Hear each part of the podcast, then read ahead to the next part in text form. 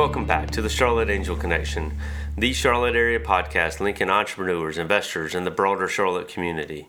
As you know, our goal here is to interview the individuals who are building, shaping, and influencing entrepreneurship in the Charlotte region so you can stay invested in Charlotte's growth.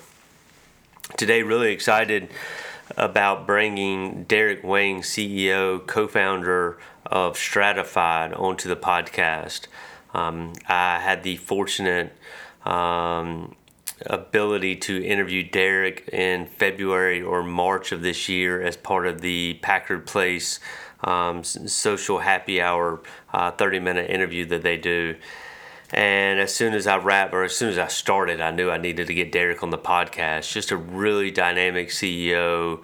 Um, he gets it. You can tell it almost from the minute he walks in the room. He just carries that presence about him. Um, so today is just really that opportunity for those of you that haven't met him personally or seen him out and about.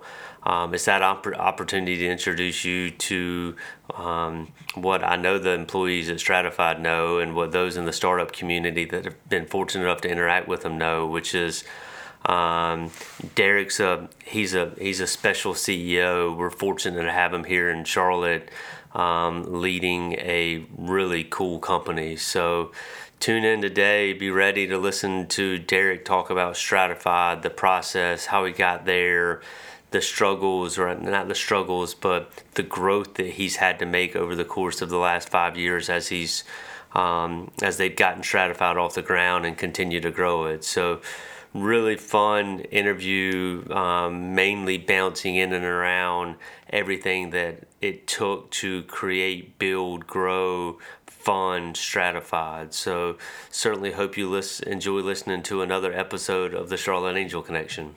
Derek, welcome to the show. Thanks so much for joining us today. Thanks for having me. So, um, I usually lob kind of a softball question to get started a little bit because it right. gets the conversation flowing, right? So, can you um, can you tell the audience uh, about Derek Wang? Who are you? What's your background, right? yeah, no. Um, can I talk about the company instead of myself? No, no, no, no. Not okay. to get started. All right. Uh, yeah, I'm Derek. I was born and raised in Beijing. I uh, came to the States about 14 years ago, uh, getting my PhD at UNC uh, Charlotte. Um, and then uh, I spent most of my time at the West Coast during my uh, PhD time, working with Microsoft Research and Xerox PARC. Uh, did a lot of government research and uh, started my professorship actually at UNC Charlotte for a good amount, three, three and a half years. Uh, that was the time I realized um, how AI or machine learning is controlled by large companies uh, many of the people who has real world needs of AI or machine learning didn't have the access of it. Uh, that's when I decided starting Stratifyd, really democratize AI by providing a data analytic platform that everybody else can start leveraging the power of what the machine learning AI is. Uh, being at it for five years now, uh, be um, with a large team globally, about 110, 120 people already. Um, and just doing a good uh, analytic and software company going forward. Okay. So you use the term um, a, uh, democratizing AI, right? right? So what does that mean? Stratifyd does, right? right? What do you do? Who do you do it for? Yeah. So democratized AI is the vision that I really set Stratifyd for, right? It's um, simply put is to kind of balance the AI power and unleash that to everybody that in their work eventually will want to go downstream to even smaller opportunities to leverage what the AI powers that large organization has. Um, what the vision dictates is really where the product goes to, right? The, the vision of democratizing AI deems that we need to build a platform that everybody can use it. That means the platform need to be very easy to use but also has the end-to-end end-to-endness of the platform so that people don't need to scrape from all the other companies together one pane of glass but with the entirely data coming in analytics the intelligence engine we're building for them as well as data going out to do the predictive model all that encapsulated into a very straightforward UI, a very straightforward visualization, and a very simple self-serve process so that building that SaaS platform to empower all the people to use it. And eventually, we want to see Stratifyd platform on every desktop, on every mobile phone, and everywhere else, so that truly accomplish the vision of democratization. So it's a big goal.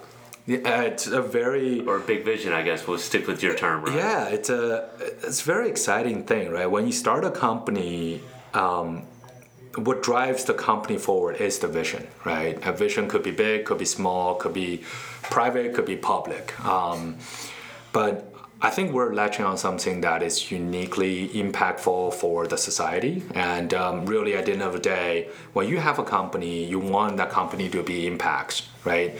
To either bring more education or make people's life better. We're in the latter category. We're trying to make people's life better, starting with their business use cases with the platform uh, and something that is tangible for them. Yeah. So on the business side, um, what types of companies are you working with most right now? Right. Yep. Um, I mean, how is them? I guess go back to, if you don't mind, just the first types of companies that right. came on, and then I know you're working with you know far more in numbers today than you were then. Right. So how was that kind of quote unquote target market kind of expanded as you've as you've grown the company? Yeah, absolutely. I, I think it's it's very uh, a key question, right? Um, also, the way that I like to think about this is vision derives to platform. Platform is your product, is a der- derivative of your vision. Your marketing is your derivative of your platform. And then your revenue and sales is actually a derivative of all the three above that, right? So for us, it's very focused on what's our identity, right? What are we trying to do here? Then goes to the platform, then goes to the marketing, and then making the sale. So when we go to market into this earlier days, we're going through a transition of a company, right? Really, the transition of that is actually expansion of who can leverage our platform, who can leverage our solution. Because end of the day, when you say democratization of the platform, you have five people using it. Albeit the five largest company on earth, you're making good money. What is that going towards your vision, right? Yeah. Um, so that's where we have been the expansion of uh, our company as a whole. Uh, essentially, we started to make recognition as well, get rapid product feedback. Is we target at the best of the best in the enterprise world, right? The top 1,500 companies that we work with are our primary targets at early days of the company. Um, they provide us a lot of um, good feedback around what the platform is, where the platform are impacting them, but also give us a large user base. Because you go in one uh, large enterprise, you may have 200, 300 people using it, right? Yeah. That's an instant lift at early days as we're looking at it.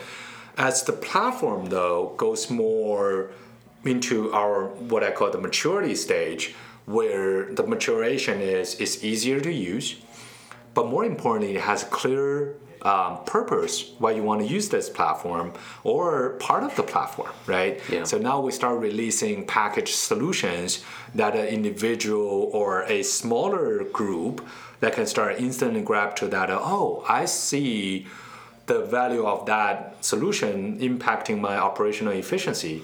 I want to use that. So breaking down, breaking uh, uh, down the platform into solutions that people can instantly realize that's where we are going through and expand of saying, hey, I loosely use the term downstream, but broader business environments.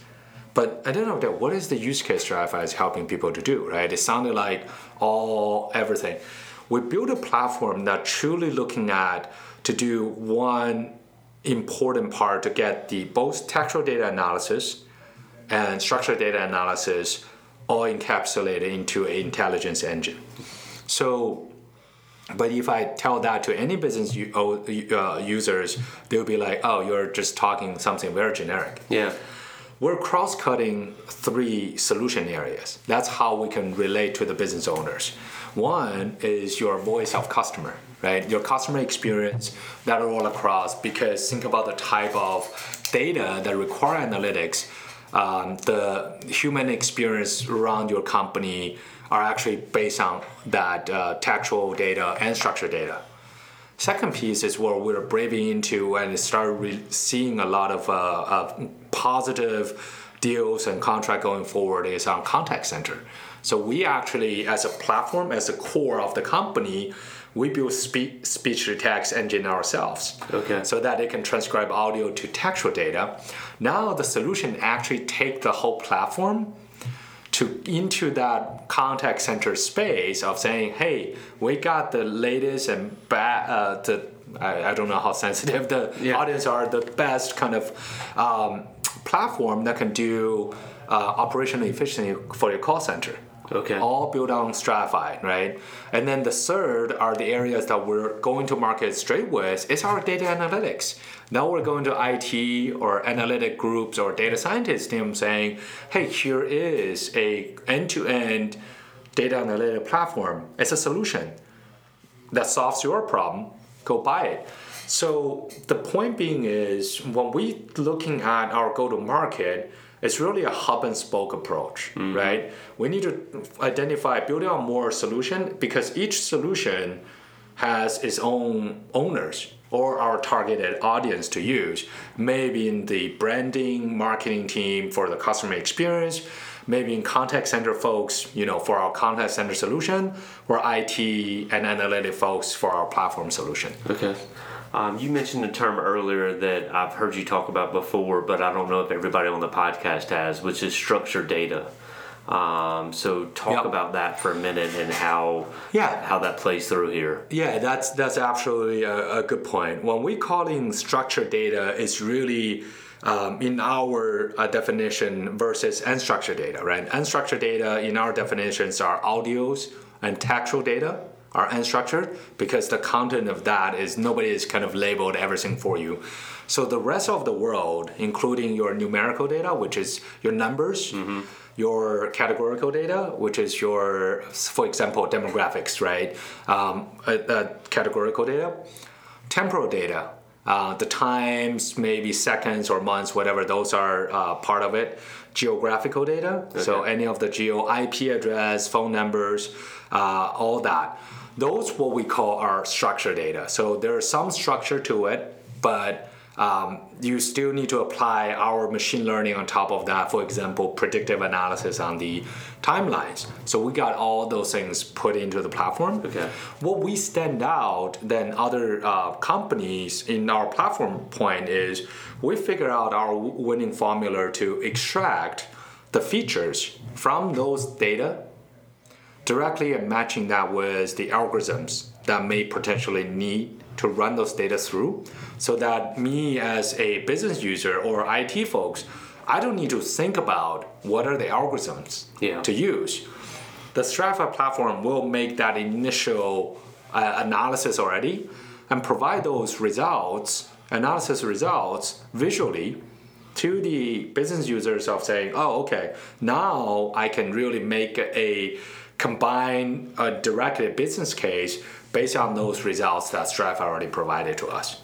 So you're taking their data and giving them information that they don't necessarily already understand that they want or need. Exactly. In, in the way we're um, in a kitchen scenario, right?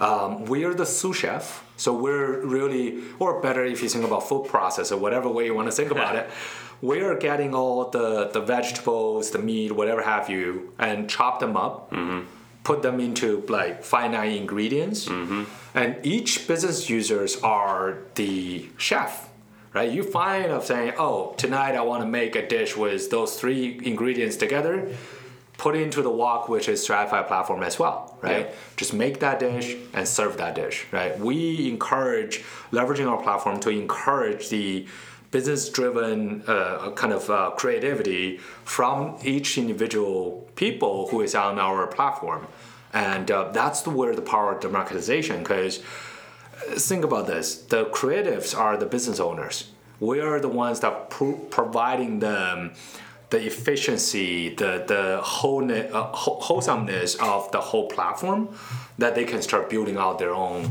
decision making process Yeah, perfect. Um, so um, take a step back for a uh, for a minute. Um, you um, you went from a university professor to a founder of one of Charlotte's kind of brightest startups, right? Um, Right. You might not take the compliment, but uh, we'll we'll give it to you anyways. um, and maybe probably not even just one of Charlotte's brightest stars. I mean, it's just a bright spot in the southeast and, and, and probably across the U.S. Did you know one day that you'd start a company? No, no. How I, did it How did it come together then, Derek?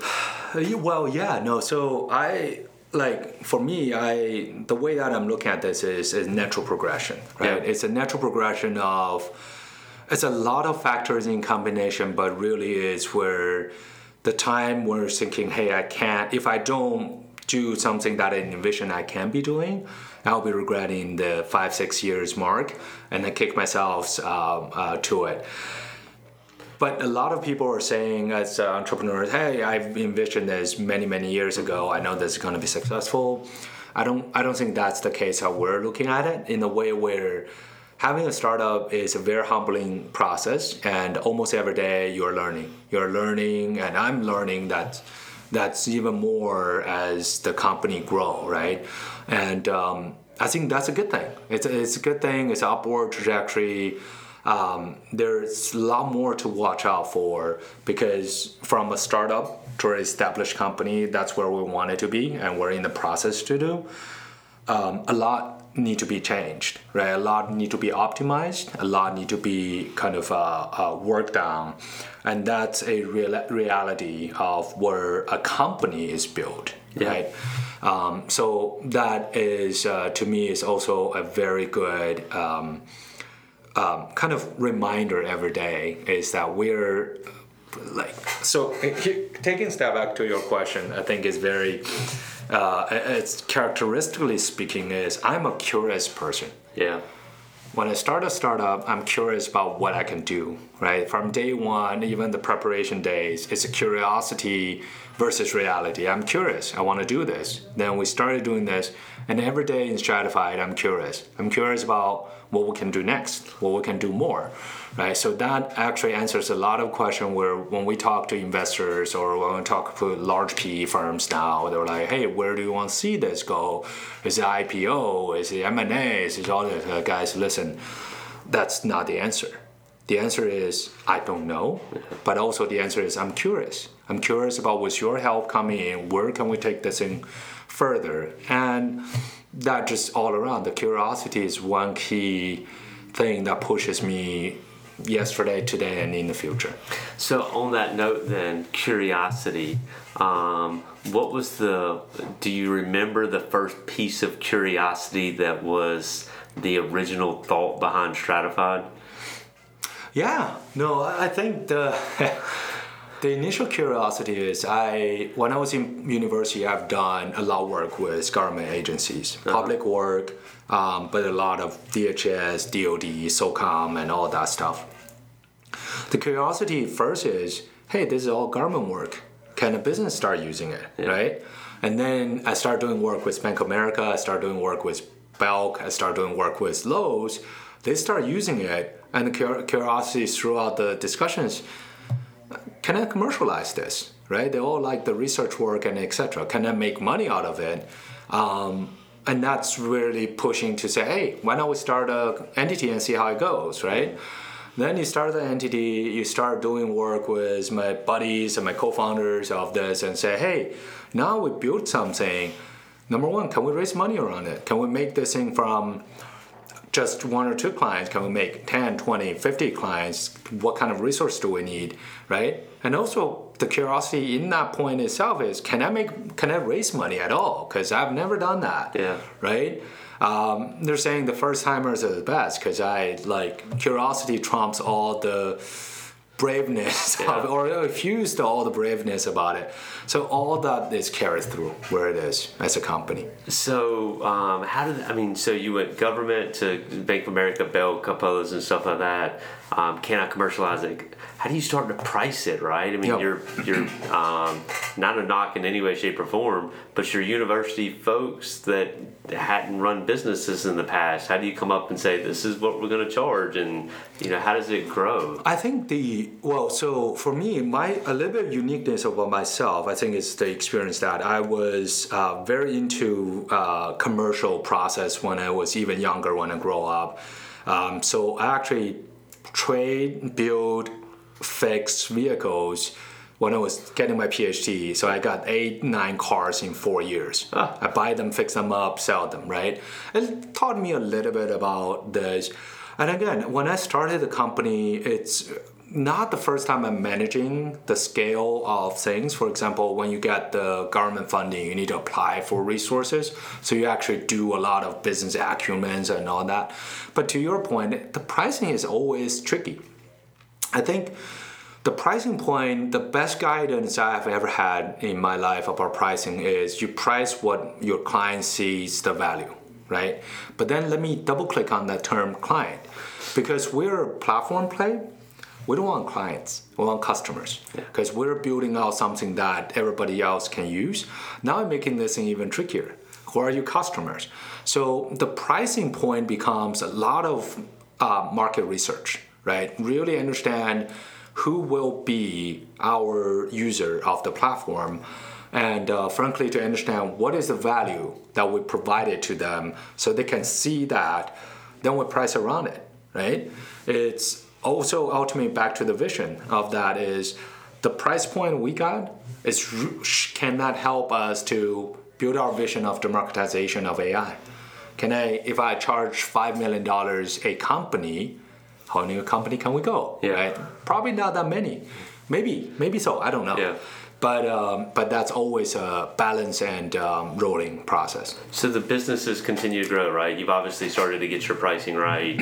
Um, you've raised two rounds now, or three? Uh, three rounds. Three. Yeah. Um, you've got uh, 100 plus employees across, I guess, across the world to a certain extent, right? Um, so the businesses continue to grow. So you continue to get things right. What's been the what's been the biggest challenge from going to the kind of founders to where you are today and you driving that right, Right. you Yeah. mentioned earlier you've learned a lot and you, you wake up almost every day continuing to learn so what's been those challenges of learning Yeah, I think the it's not a challenge. I think it's a reward, right? Um, so the way I simply put, there's two kind of founders. One, you become the icon. You become the spiritual leader, and your your spiritual leader. The other became operators, Yeah. right? So, in terms of founder and CEO, I value founders a lot but I even more focused on being a CEO, right? That's the operator hat that you need to put on as a company as it grows. So that's what the years I've been running this. That's actually most valuable um, experience that I would say I had, and I have the fortune to work with all those over 100 people to be their CEO um, as the operator, because that's truly where the business is you need to start figuring out not just ideology, right? We have a good vision of democratize AI, but then uh, more to it. There is simply put top and bottom line. then you start dissecting all this. Then you start dissecting how you can improve this, and then knowing the risk of each of that.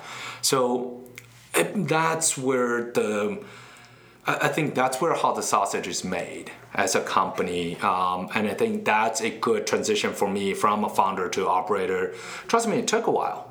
It took a while to say because it, it's a, it's a behavior. It's also people that you build around you at different stage, right? There are different stages of folks that are around you that are fitting for that stage. But as the company grow, as the more of the identity is being built, there's no longer the a good fit, right? Yeah. Then that's a, a very hard, but even harder on a personal level decision to make. Um, so I think from founder to operator is one of the true lesson, and I'm kind of coaching a few startups right now. It's the same way. At least that's my way of thinking about what it is, because you're running a business yeah to, to the same same answer to your pricing question is that you're running business, right? You need to figure out the pricing, but that's not you smack your head of saying, "Hey, I want to charge you five million. It's really it's really that uh, exploration Yeah. with the market is. No, absolutely. So um, we just, just mentioned it. You've raised money a couple times. Um, how do you know each time, or how have you known each time that now now is it? Right now's the time to go out there and do it again, and this is this is how we're going to do what we need to do. Yeah. Um,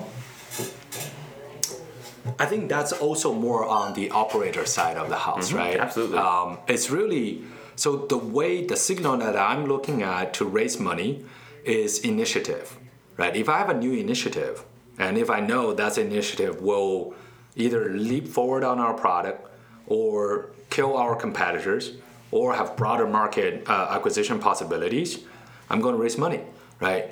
It's the understanding where that is and seeing clearly about that vision, or not to butcher a reuse vision a lot, seeing clearly about that tactics, that strategy is important for people to understand when to raise. And of early days, of course, you may run out of money. Yeah. Fortunate to us is we were not in that uh, position back against wall, and that's bad position.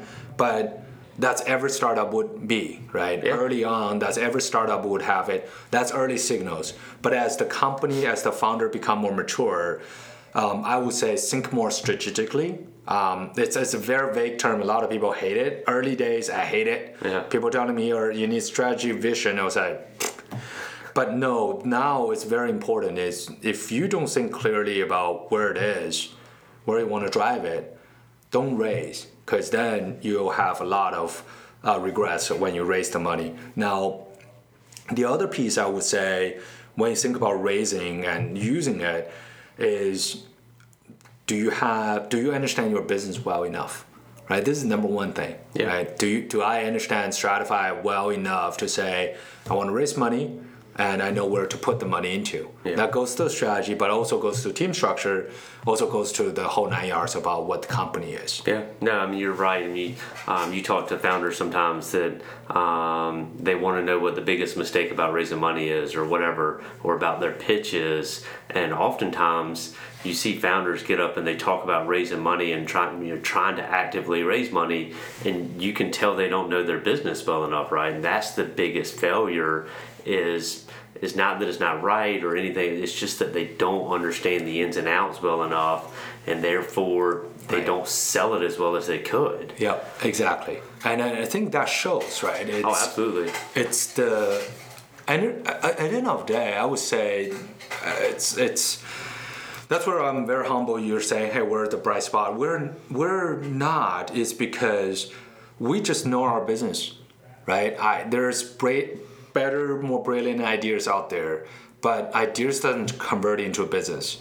Ideas converts excitement that may potentially go to business, but between the excitement and business is at least some clarity. Even if you look at the early days pitches by Airbnb, by uh, LinkedIn, by all that, although they were saying they don't know where they want to, they can be, Yeah.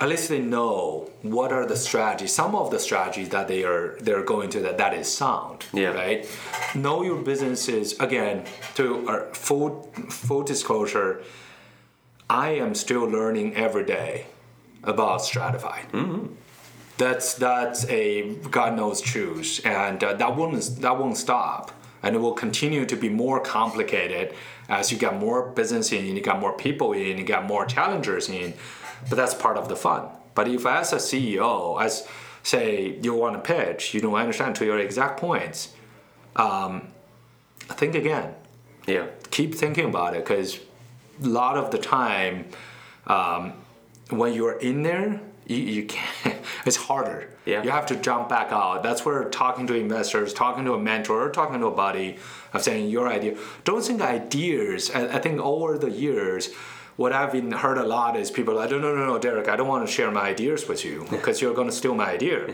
I was, my point is, number one, if your idea, I can steal it,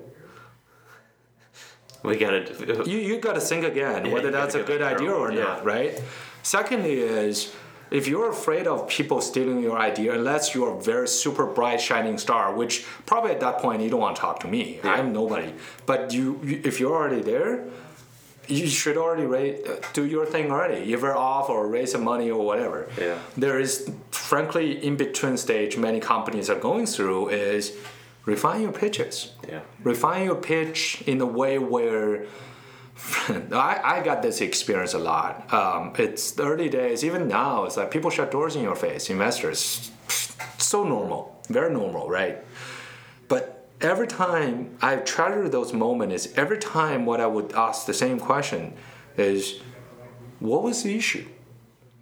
Was this the platform? Is the is the product the issue? Is the way I pitch? Is the business strategy? Or is my team? One of those has a problem that you why you decided not to invest in us. And a good investor will give you straight up, hey, here's XYZ, why I don't want. Many of them don't. Treasure the ones that actually give you the feedback if you're raising money, because that's rare to come by. And treasure people actually, like for people that walk up to me and say, hey, I want to get some startup experience, I'll give you full. I don't I don't mind. If you have a question, I'll tell you what the issue is. Yeah. Take it or leave it. So people told you no, Derek.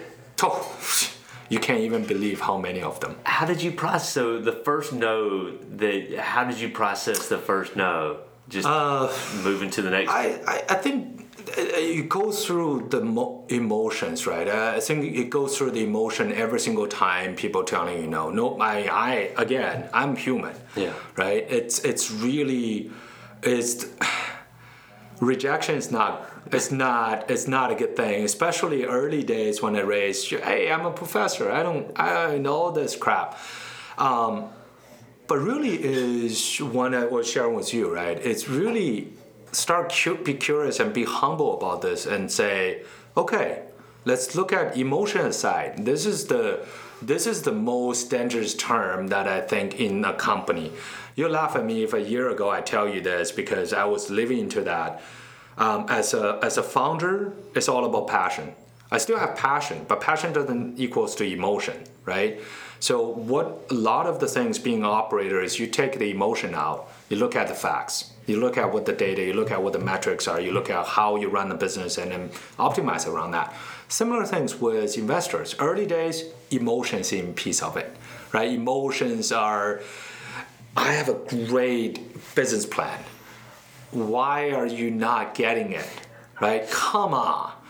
Um, and then you don't hear anything. You, like i have the face where saying this is great.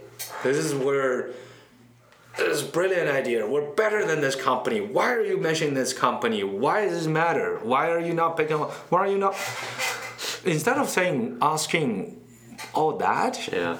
now this is what i'm saying. Changing tactics of saying hey what was the issue?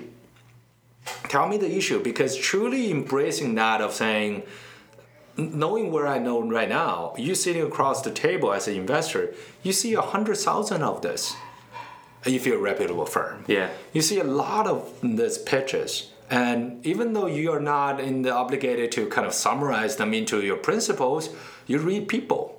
You read what they know. And me being here showing you what we're doing and you're telling me you're not investing there must be a reason. And every feedback is a learning point. So i started using the investors as um, frankly as a sounding board right? Just go in there be humble. Here's what i know about my business. Don't be defensive right? Here's what i know. Here's what i see this is a business up and coming i believe we have done xyz and see if there's any anything fit. Right, there is going to be one that will fit you. Um, there is it by luck? Oh, of course, but the chances of your success be successful is a probability. It's luck. It's a probability. The more you talk to people, the higher the probability you find the one that will invest in you.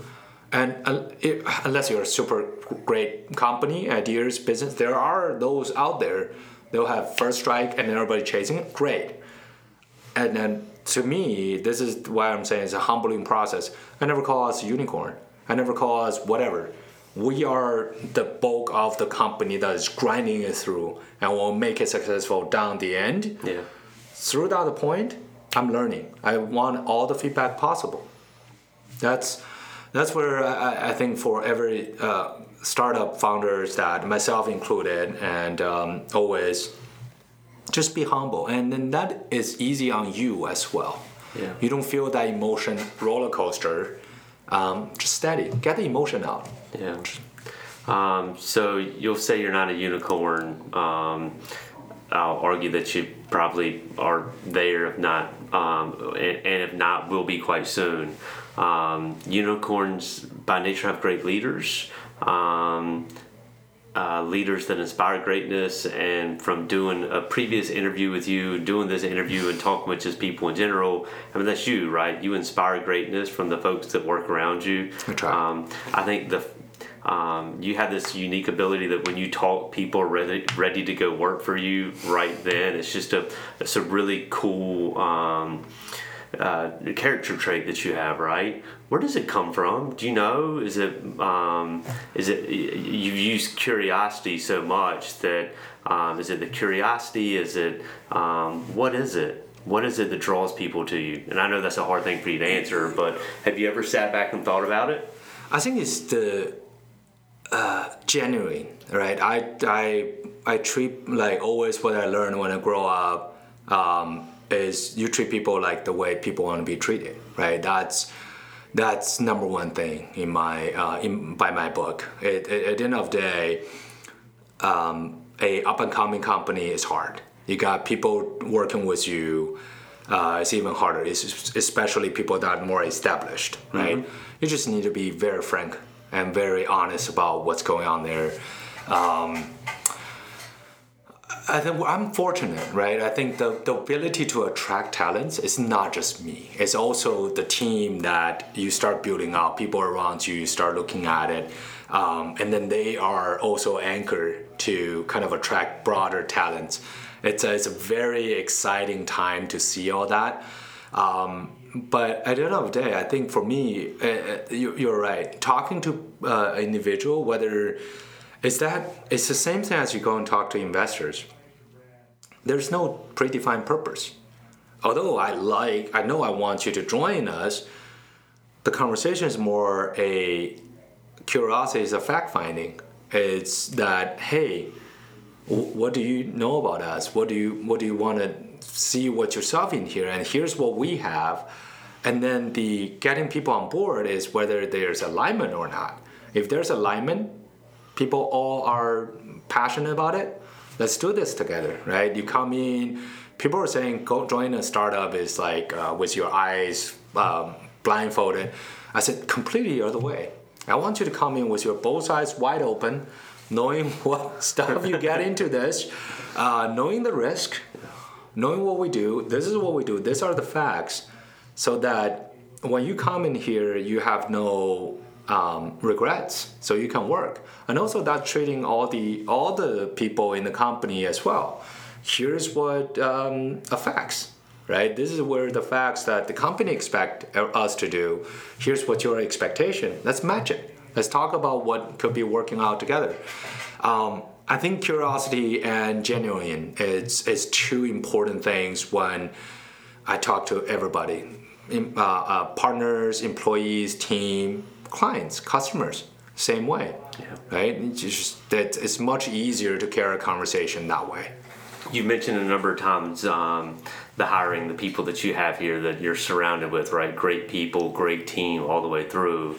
Um, what's the hire? How's the hiring process evolved for y'all? Right? I mean, you start yeah. off as a startup in Charlotte, North Carolina. It's probably not as easy, but now you're beyond that. You've done three fundraisings. You're you're well recognized. Um, how's that evolved? Yeah, I think um, it's very humbling process of learning that grab the best talent and figure out a place for them to work in. Uh, not to the point where let's really figure out a job description. Yeah. Simply put it, just that. I, I, I don't know how many people want to uh, acknowledge that. That's my lesson learned, right? Okay, so before yeah. is, oh, you see this talented person. Um, great. Very passionate, very kind of acknowledging what the company stratify want to go hey let's bring her on board and uh, let's figure it out right early days you definitely need those those are the people roll up steve and doing that but then to the point where now you're running a hundred some people um, the fact of if we're still running like that i would say think about WeWork. going to run this thing into the ground because policy um, principles, process, and clear definition, if they're not there, you can't grow a big company. Yeah. You can't grow a company at all because then you're you're you're using human power to manage versus a process to guide and become the real guard. So that's the big watershed for me, right? Find the talents, or now we have a JD. We know clearly we spend more time working out a JD than we actually go out and recruit and interview. That's the big shifts that um, it's a good shift. I Yeah. think that's the maturity part of it as we're maturing multiple areas. And when you say JD, just to be clear, you said you mean job description. Job description. Yeah, yeah, yeah. Job So, description. yes. Um, yes. That's funny. So, um, what um, what do you, what does Derek need to improve upon as Stratifyd moves into the 2020s? lots of uh, lots of thoughts went into that, and um, I think it's identity, right? For me, right now we're at the place where we had initial success in commercial process. We got clients leveraging our platform in many kind of Fortune 1500 um, clients, but who is Stratifyd? What what is the Stratifyd? Um, what does Stratifyd mean when you say the term? Like how much does people know where we stake our ground, right?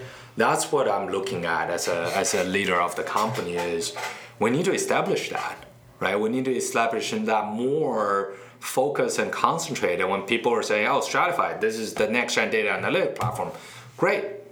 That's that's what we are, and I want that to be a name, but also a concept that people know. Like, for example, Google, search engine, Salesforce, CRM, Stratify, data analytic, right? So that's the thing that Derek need to be focusing on is the identity, right? It's this is back to which is interesting where I see the journey that I'm looking at right now is from founder to operator and back to founder slash operator, right? Because that's the what founder defines. Identity is what founder defines. Now I'm back into that mode of saying let's get more and start embracing next stage is uh, uh, the growth stage to be frank right the growth stage if you don't have identity what are you growing what are you growing to? Yeah. right Um, a whole bunch of people. yeah exactly uh, just like something out there yeah. right So that's the neat thing is I see you rotate back and forth between that founder, operator. Um, you know, the first person that pops into mind when you think founder, operator in that capacity is like a Steve Jobs, right? Yeah. Um, that's a place that you know you. Yeah. Well, um, you see yourself running into that space rather quickly. Um, is it? Um, we've talked a lot about data today. Um, is it AI or is it machine learning? um, i believe it's more machine learning Yeah. right so it, also in our term we actually trademark the ai to be augmented intelligence right Okay. so it's it's really fundamentally where machine is helping people to get better Yeah. and that's my belief of what it is yeah Okay. Um, what um, what are the limits of machine learning then over the course of the next five or ten years? Yep. Um, it- it's also, I I think the, the way of looking at machine learning or AI or whatever term they're they're kind of uh, put it together now it's very hard to separate them. If you're not a theoretist or a computer scientist, the the hurdle for this is ethics. The really what I'm looking at is the ethics of those machine learning, right? Ethics including privacy, including security, but also truly just ethics. Um, it's actually scary for me to look at what uh, what they do, right? For example, the earlier on Microsoft has an image search capability that was confusing. Uh, um, different ethnicities, let's just put it that way, because it was trained on bad data Okay, yeah. right? So, what is the ethic around that? Who says this product is ready to be released so that other people can start using it?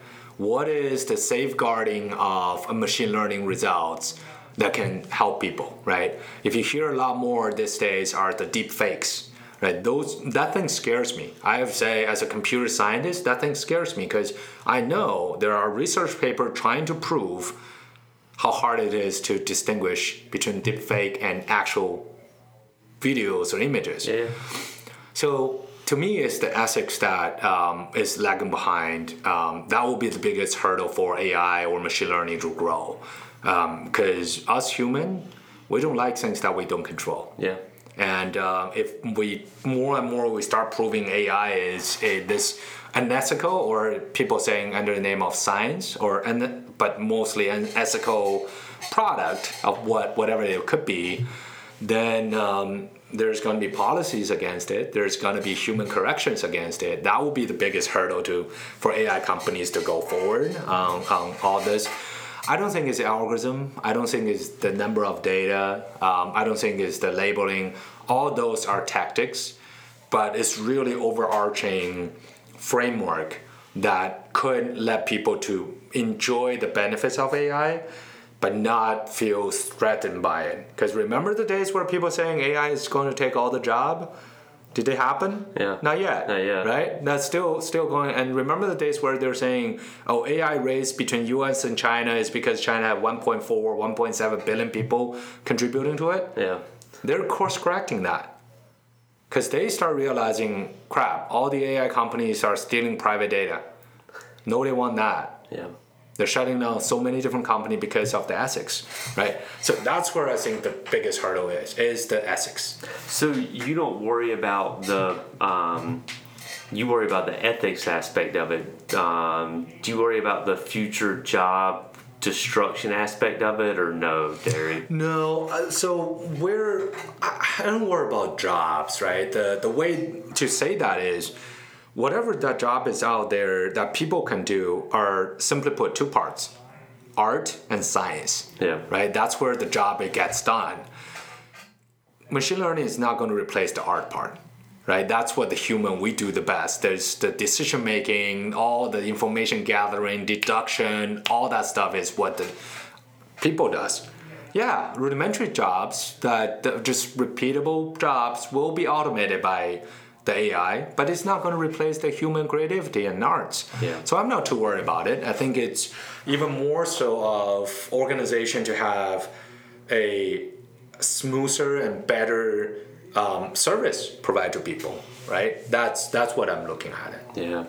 Pivot for a second. Um, we've talked a little bit about you know the, the, the number of times you've raised money. So uh, we did a podcast interview last year with Georgian Partners. Yeah. Um, Oh, cool. Yeah. And um, great podcast, and um, obviously they're one of your investors.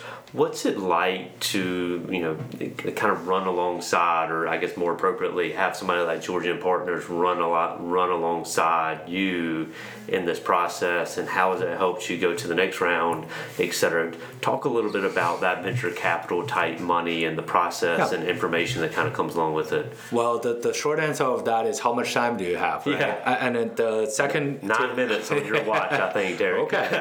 um, I, I think the, the fact is Georgian Partners is really great uh, contributors and partner with Stratifyd. I think the number one key of introducing investor is going back to earlier we talk about it. Whether you understand your strategy, if you do, then you know what type of investor you want, right? Georgian Partner is part of that investor we love, right? They are really um, provide as much care you want and provide as much cadence and guidance you want and going forward. But I do want to say one thing. It's it's really for um, uh, your audience or maybe early founders about this, is to understand the the usefulness of boards right? That's what the investors are right? They they represent not only just give you the money but also the experience that they can bring into the boardroom and respect that and leverage that. That's actually truly helpful for you to understand the next stage of strategies and then keep them close keep them transparent about it um, board is there for you as a founder and ceo board is there for me right they're helping me in turn i can help the company to operate Yeah. um, in terms of funding, again, that goes back to the business, right? A great investor will be at the time where you need money to give you the instruments to accomplish that. But a great investor is not here to say, raise another round, raise another round. Because you know that's they just want to get quick money out of um, the valuation changes. Um, we have great investors who sit here alongside with us and say, "Let's make this happen." Right? We're behind the vision. We're supporting all your tactics we're supporting of your operations. Yeah. What's the what's 2020 like for so not a five year vision, right? What's 2020 like for Stratifyd? Y'all are um, y'all are in this building now. You're going to be moving, correct? Yep. What else is? I mean, what's the easy six to 12 month runway, Derek? I think for us, it's focusing on our um, solution center, right? That's what we're talking about here. We build a platform that is latching on the vision. We build a platform, but next year is about how we're breaking up the platform so that a broader audience uh, a broader customers can start using the software um, what we have provide in a very easy access and a broader reach, right? So that's where, so today it's the uh, it's the um, it's the fifteen hundred. Um, you're talking about broadening that out in twenty twenty. Yep. So it's the three hundred, the three thousand, or whatever the whatever number the number that, is, yeah. right? It's really downstreaming this. It's yeah. really to say, almost like flip the script, right? Hey, here is something that tangibly can solve. That, for example, you look at the app, App Store. When I start go to gym, I say, hey, what? Wouldn't it be great if I have a, a recording tool and see what tracking tool, see what gym activity I've done? You bet there's one. Yeah. Right? So this is what we're going to is we're trying to build that solution center. So people come to Stratifyd, hey, what if I can solve business XYZ? Oh, you bet there is something out there on Stratifyd platform yeah. that I can use. That's 2020 we're pushing to. And we are very close of releasing that. That's awesome. Yeah. So it's a big milestone then I'm sure. That would be a really good milestone to have. Um, how do you celebrate milestones? Mm. Um, personally or as a company, right? Personally, um, I don't celebrate anything. um, as a company, is where I think it's the recognition. Yeah. I think for team is where the recognitions they're due. We don't like. I think what the what as the greatest of mentors that I've talked to is. It depends on what you think is getting people get up every day and go to Stratifyd is the vision and what is the vision really good being recognized is the number of customers right the more customer bring people should know whatever that um, the, the excitement they should start generating. Um, and then it's the metrics and compensations and all that that comes along with it. I think a huge team win it doesn't necessarily you need to do something lavish. We're not giving out Lamborghini or something. Okay. But really is something that people enjoy and memorizing, right? Going to a bowling alley, going to all this company sponsored lunch, right? And it's really trying to cater to that um, rewards because that rewards will come rapidly as eh, because we're expanding and growing so fast. But along the way is make them a Stratifyd person, right? You're a Stratifyd person. Here's the perk that you got yeah. as you grow in this uh, and grow with the company. Um, that's where we again. Uh, this is also a learning process because 10 people to 20 to 50 to 100 and we're looking at much bigger workforce next couple years things will be dynamic. And um, with a good team member we brought in to our people person, to our recruiting team and operational team, we're figuring out where we're trying to kind of be what, what what's the term they're using um, be uh, up to up to up to date, yeah. right? Up to date with all what the people are looking for. Yeah, yeah. no. So um, hip, so to speak, with the culture, I guess, to a certain extent. Hip is yeah. being one, yeah, and uh, I think it's it's it's very. Um, I, I, like our culture being inclusive, really inclusive around uh, a lot of areas, and um, and that's that's the fun part, waking up and working with the team. You um, and we'll kind of wrap up with this because I, I want to let you get out. I know you're you're busy and you've got the next things to go on to. Um, as far as being inclusive as Stratifyd, right? One of you know the Charlotte startup community is an is currently an inclusive yep. community as well. You've already said that you're mentoring a couple of founders. Yep. You're out there. You've done speeches to the startup community and everything else what role does or um, will Stratifyd continue to play within the Charlotte startup community? Yeah, so um, that, that's a really great question, right? So um, you have your community leader like Keith Ludeman, yourself, uh, Dan from Packard Place, and many others that start working on this. Um, so from where me personally versus Stratify, I would say personally, I would like to be more involved in the way where um, instead of just a few one-on-ones, is a event of saying, hey, like on this podcast, hey, what what have you learned? I was the same way. Just go, everybody listen to what that good old Derek was about to say and criticize it, right? And um, really get that going, right? We are also looking at the source of startups being different colleges around this city and universities around the city and say, hey, how can we partner up with you? And then in the way where we can foster entrepreneurship. And I think the, the fact of this is where I can contribute and I love to contribute is just share my mistakes. Yeah. Right. That's that's that's that's what I learned um, when I run the company. Learn more other people's mistakes. At least you don't make it right? That's that's truly helpful because every startup we're all against time, right? The least amount, least the, the most equal thing for everybody is the, the minutes and seconds in a day, and that's what I truly value about it, right? If I can learn something that can save me uh, five, ten months, yeah, that's huge. That yeah. person got a big reward, right? Um, but that's what I we're looking into, and I think the community is kind of start building up. There's a lot of um, lot of activity uh, activities there. What I would love to do is you know make it more structured, right? I, I think it's like what Keith's is doing, Charlotte Innovations, and yeah. that team.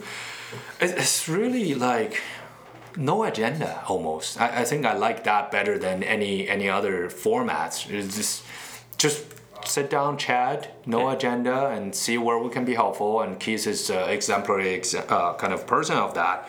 Very kind-hearted, just want to share, yeah. right? And um, I would love to share as much as I know. Well, I tell you, the um, the most uh, not the most refreshing, but a super refreshing thing to hear you say is um, share mistakes, not successes. And you didn't say not successes, but we learn so much more from um, each other's mistakes than we do anything else. Yeah. So that's really cool. So um, absolutely, I doubt there are many mistakes in your in your um, in your path that you've trailblazed so far, Derek. but I'm sure we'd all There's be interested. There's a lot. Again, that's more yeah. like how much time do you have? Yeah, exactly. Yeah. So well, we don't have much more time because um, you know we're up against our time block. But um, thanks so much for carving out some Thank time you. with us today. It's great to hear the the success, the backstory, and everything else. Really enjoyed it. Yeah, we'll keep talking on this, man. Appreciate Absolutely. it. Thanks, sir. Cheers. Yeah.